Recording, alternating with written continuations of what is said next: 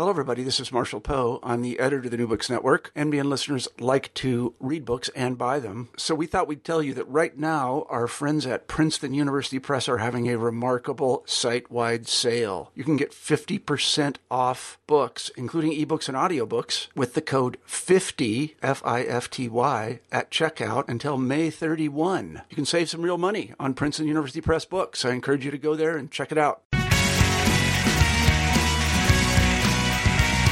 Welcome to the New Books in Political Science podcast. My name is Heath Brown. Today we'll be doing two things. The first thing is what we always do, which is talk to the author of a new book. The second thing, we'll be talking to a book reviews editor. So first we'll be talking with Louis DeSipio, who's the author of U.S. Immigration in the 21st Century. After that, after the interview with Louis, I'll be talking to the book reviews editor of Mobilization. I hope that you enjoy both of these conversations that I had. Welcome back to the New Books in Political Science podcast. Today I'm talking with Louis DeSipio, who's the co-author of U.S. Immigration in the 21st Century, Making Americans, Remaking America, published by Westview Press. Louis, how are you doing today? Oh, very well, thank you. Yeah, it's a pleasure to have you on and, and uh, read this book that uh, you and your co-author have written. So Maybe you could tell us just a little bit about yourself and also your co-author.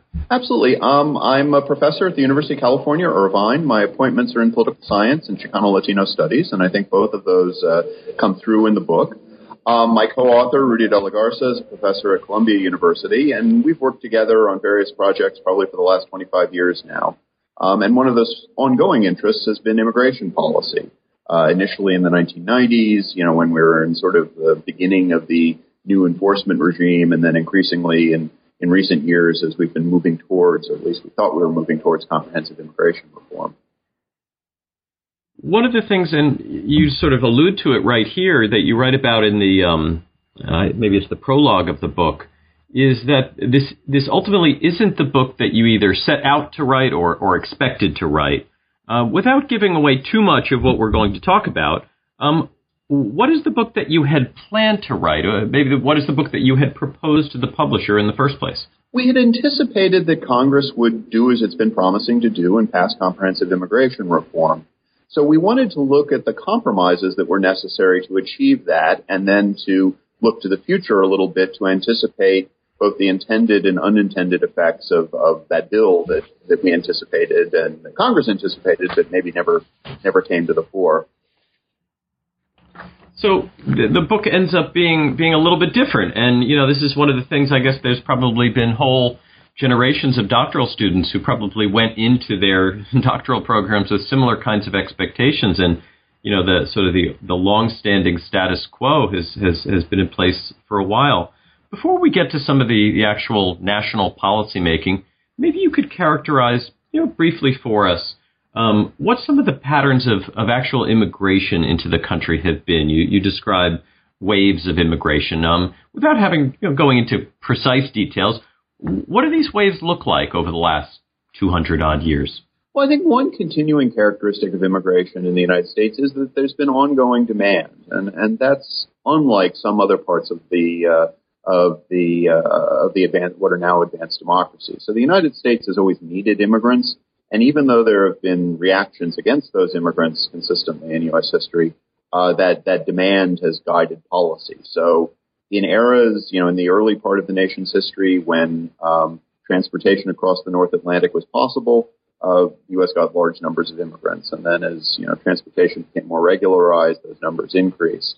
Um, we have, however, as you've suggested, seen these waves, and the wave sort of comes to a uh, an endpoint when native resistance to immigrants grows and becomes politically organized sufficient to slow or stop for a short period that immigration. So the first great wave ends with the Civil War, uh, which makes migration a little less appealing, but in the period just before the Civil War, you saw one of these native resistances appear, and the focus then was against Catholicism. So Catholic immigrants became the target.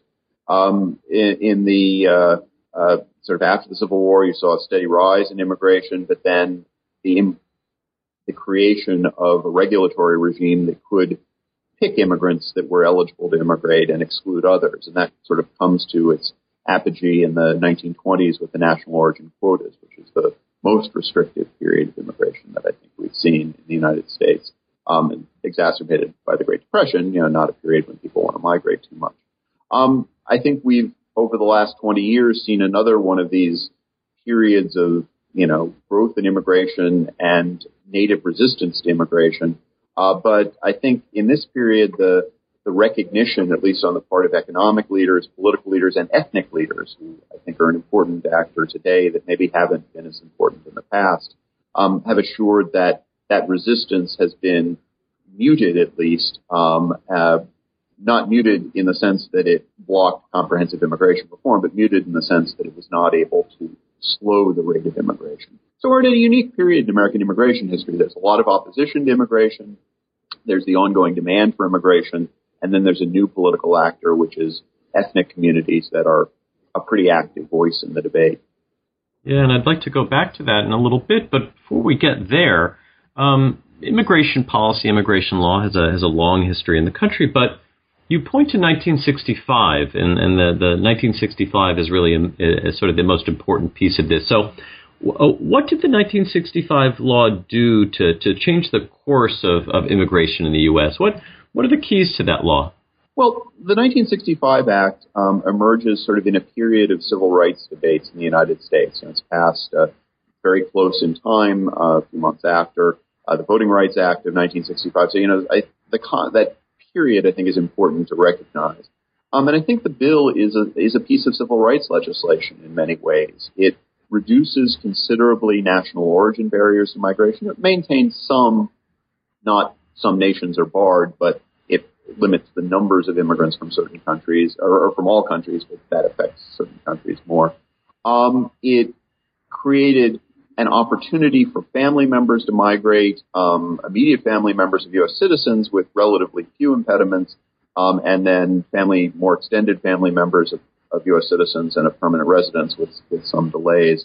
So it, it's the engine of the current economic, or I'm sorry, the engine of the current immigration growth in the United States.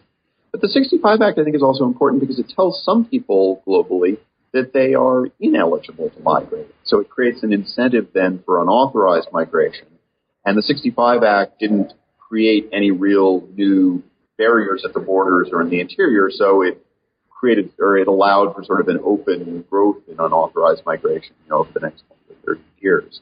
Um, it's changed the nation in, in I think, really uh, unexpected ways. So when President Johnson signed it, he he made the he offered the assurance, and people at least rhetorically believed him that it wasn't going to change current patterns, but it did. It, it It ensured that uh, Asian and, and Latino migration now make up about 80% of legal immigrants to the United States, and that that legal immigration has steadily grown from about 300,000 per year in the 1960s to 1.1 million or so uh, per year in, in, in this in the contemporary period.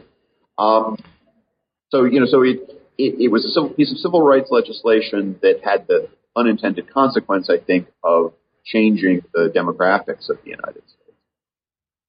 Now, a lot happens between 1965 and, and today, but but I wanted to pay particular attention to this period. Oh, I guess now it's about 10 years ago, and so maybe we can fast forward a bit to 2006.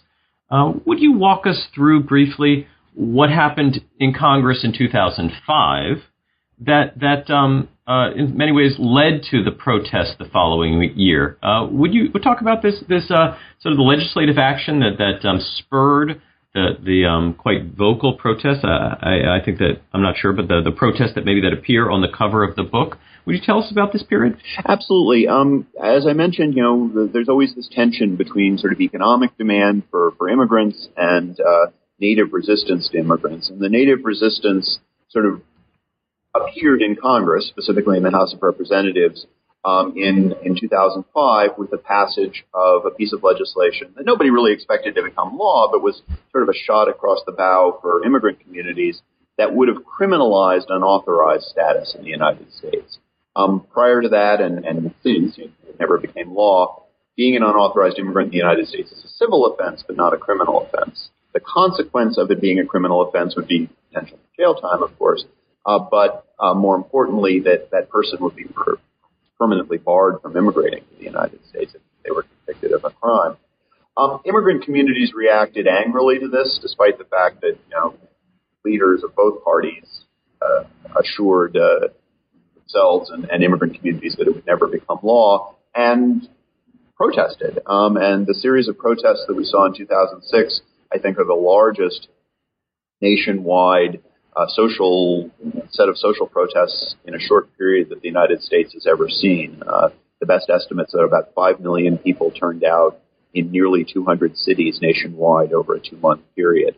Almost all were peaceful protests, often very patriotic in a sense, in that the U.S. flag was a, a central piece of the uh, uh, of the iconography of those protests. But it created sort of a new awareness in not just immigrant communities, but more importantly in their co-ethnic you know, their U.S. citizen children, grandchildren, brothers, sisters, etc. Uh, that ethnic communities, immigrant communities, had to organize and have a voice in the immigration reform debate. Uh, the consequence of those protests was that the United States Senate um, engaged in what I think was a very important debate over genuinely comprehensive immigration reform and passed a bill um, in 2006 uh, that uh, you know brought together the various pieces that are necessary for, for immigration reform, uh, legalization, changes to legal immigration status, guest worker programs, you know, sort of the, the, the rich mix that is in that compromise that is comprehensive immigration reform. Just as the House bill didn't become law, the Senate bill didn't become law either because they couldn't come up with any sort of agreement. But at least it showed immigrant communities that there was a uh, a positive force in organizing. They blocked the House legislation and they pushed the Senate to act in a way that it might not have otherwise. Now, unfortunately, that uh, that lesson is is one that I think we often see in American democracy, where you have some of some victory, but not the victory that you want, because clearly we haven't been able to pass comprehensive immigration reform since uh, since 2005, 2006. Uh, the the Senate has did pass another, I think, reasonable though much more restrictive bill in 2013, but again, the House of Representatives wouldn't, wouldn't agree in that. And, and let me correct myself. Um, the photo is actually from 2000. It looks like the 2008 uh, presidential campaign, not 2006. And and that actually does um, sort of the nature of that photograph raises a, a, question that I had, which is really of personal interest to me. And and I wonder if we can maybe move to chapter five of the book uh, where you talk about voting. Um, you write about the, the failure of mobilizing institutions to reach out to Latinos and Asian Americans. Um, I wonder if you could talk about what you're referring to exactly, and, and, and sort of in a larger way, how does mobilization relate to voter turnout? Because it, it would seem that much of the, um, the, the, the, the maintenance of the status quo for years and years and years relates in some ways to, to voter participation. So tell us about these mobilizing institutions that haven't been acting in, in a way. Sure. Here I need a little bit of a historical comparison, and I think the book offers that. Um, we look back a little bit to what the uh, wave of European immigrants um, at the turn of the uh, 20th century experienced and compare that to uh, immigrants today.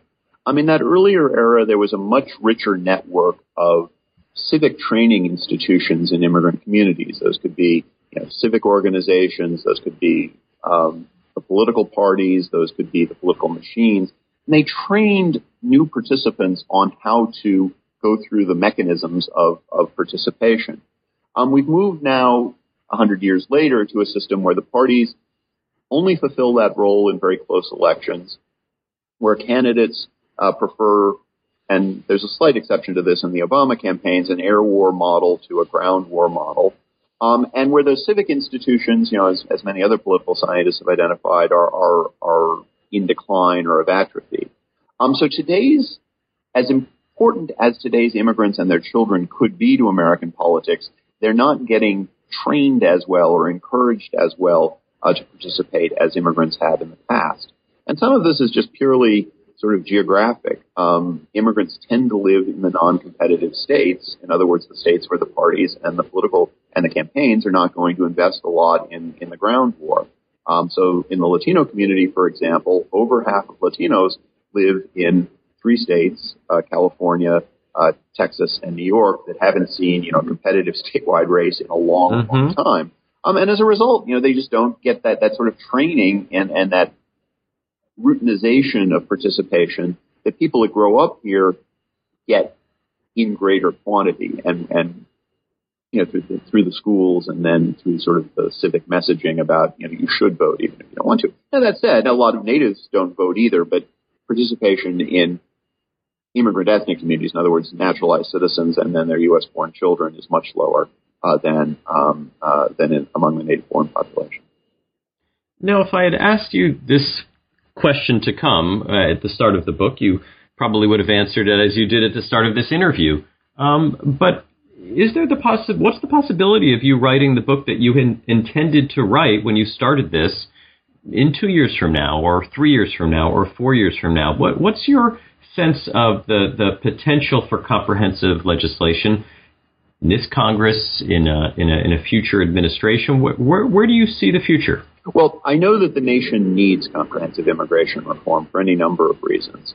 Um, uh, economic interests uh, have made pretty convincing cases that they, uh, at least in certain sectors of the economy, can't get native workers to fill uh, fill the jobs that they have.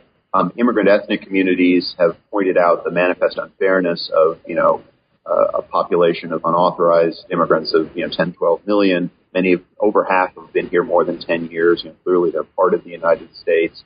Um, the, uh, you know, refugee advocates point out that our refugee policy is driven by sort of Cold War ideology rather than, than the needs of the 21st century.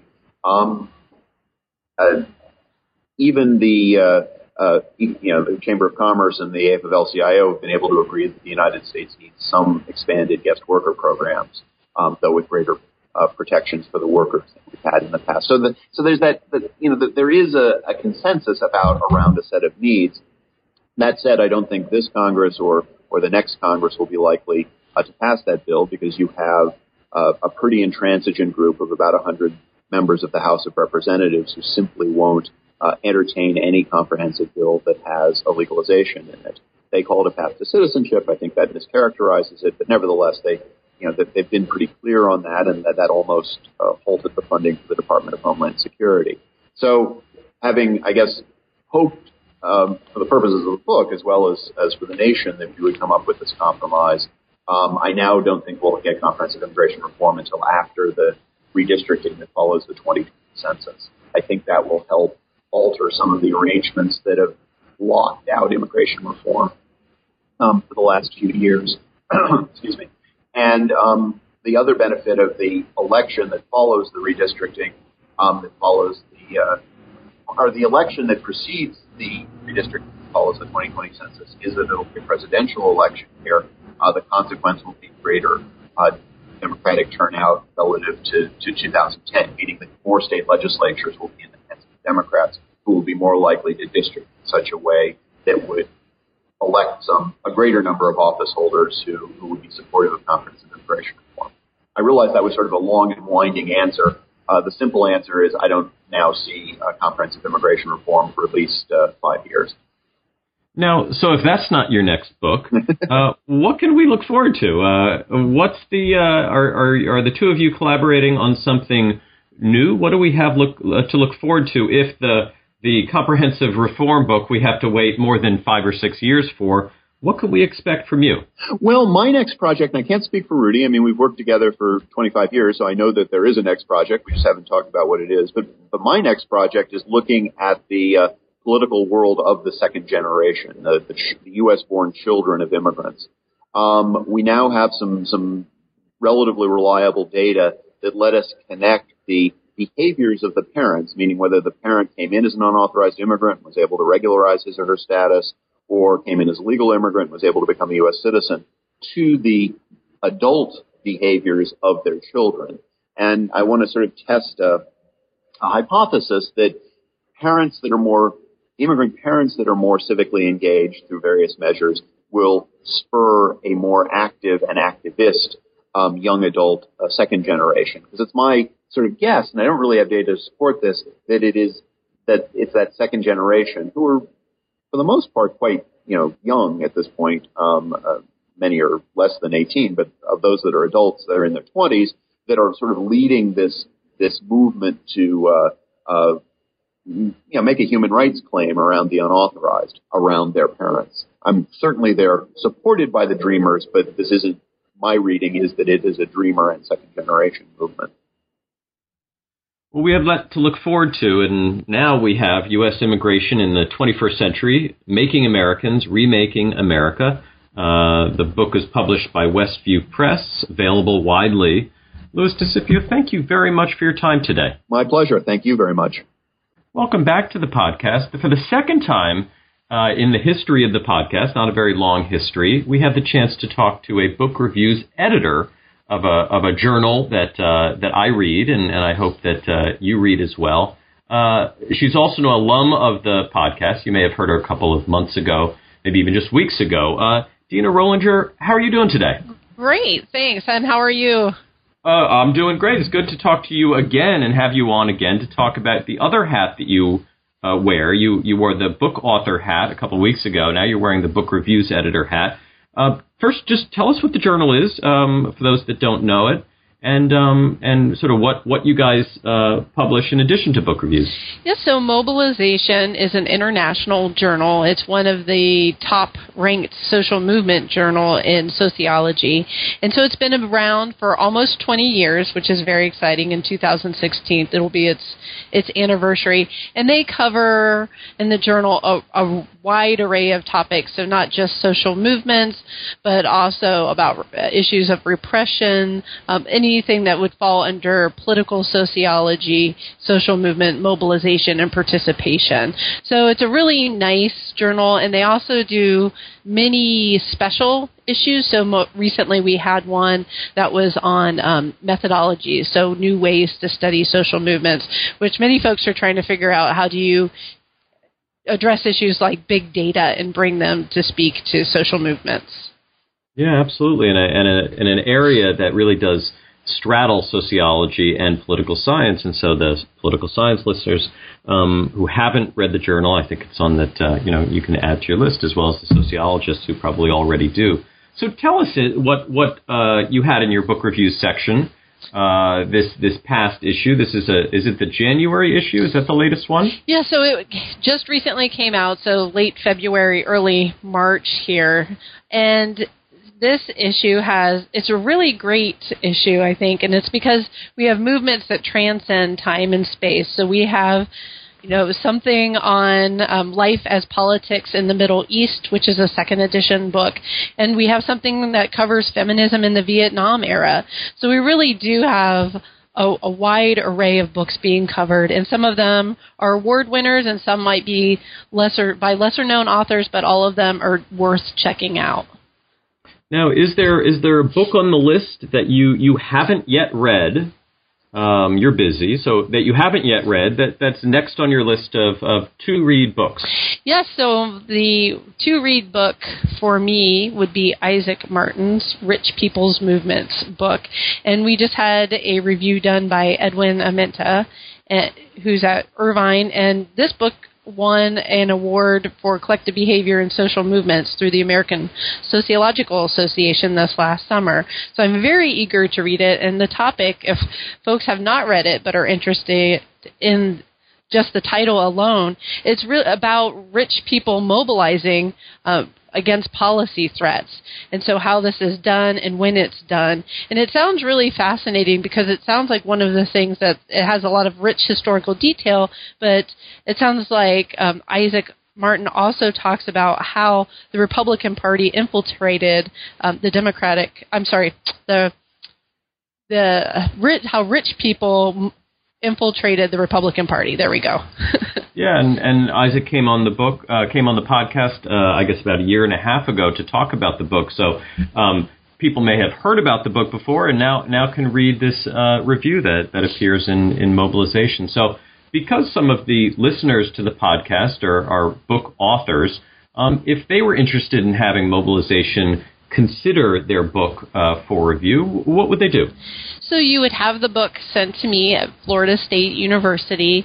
Um, instead of sending it to me directly, I just highly recommend you just have your publisher do it. Um, and please don't ask someone to write a review in advance and send it to me. That's just not, we don't do solicited reviews in that way. So get your book to me, and I really do my best to get as many books reviewed in each issue and try to get really nice reviewers in terms of you know that they know your area or at least part of it really well, so that they can give you a good, not only just a good review in terms of a lively review, but talk about the ups and downs of your book, which none of us as authors are perfect, right? Right, absolutely, and and I think um, I, I, the the space that uh, journals give to reviews, um, I think is just so important for people who are writing. It's it's you know one of the one of the sort of the pieces, the last piece of the, the, the publishing puzzle, which is the the review, and and so you know if if listeners have books, uh, share them, and and they um, they may be uh, sent out, may be considered for uh, for review. Thank you very much for your time. Really appreciate having you back. Thanks for having me.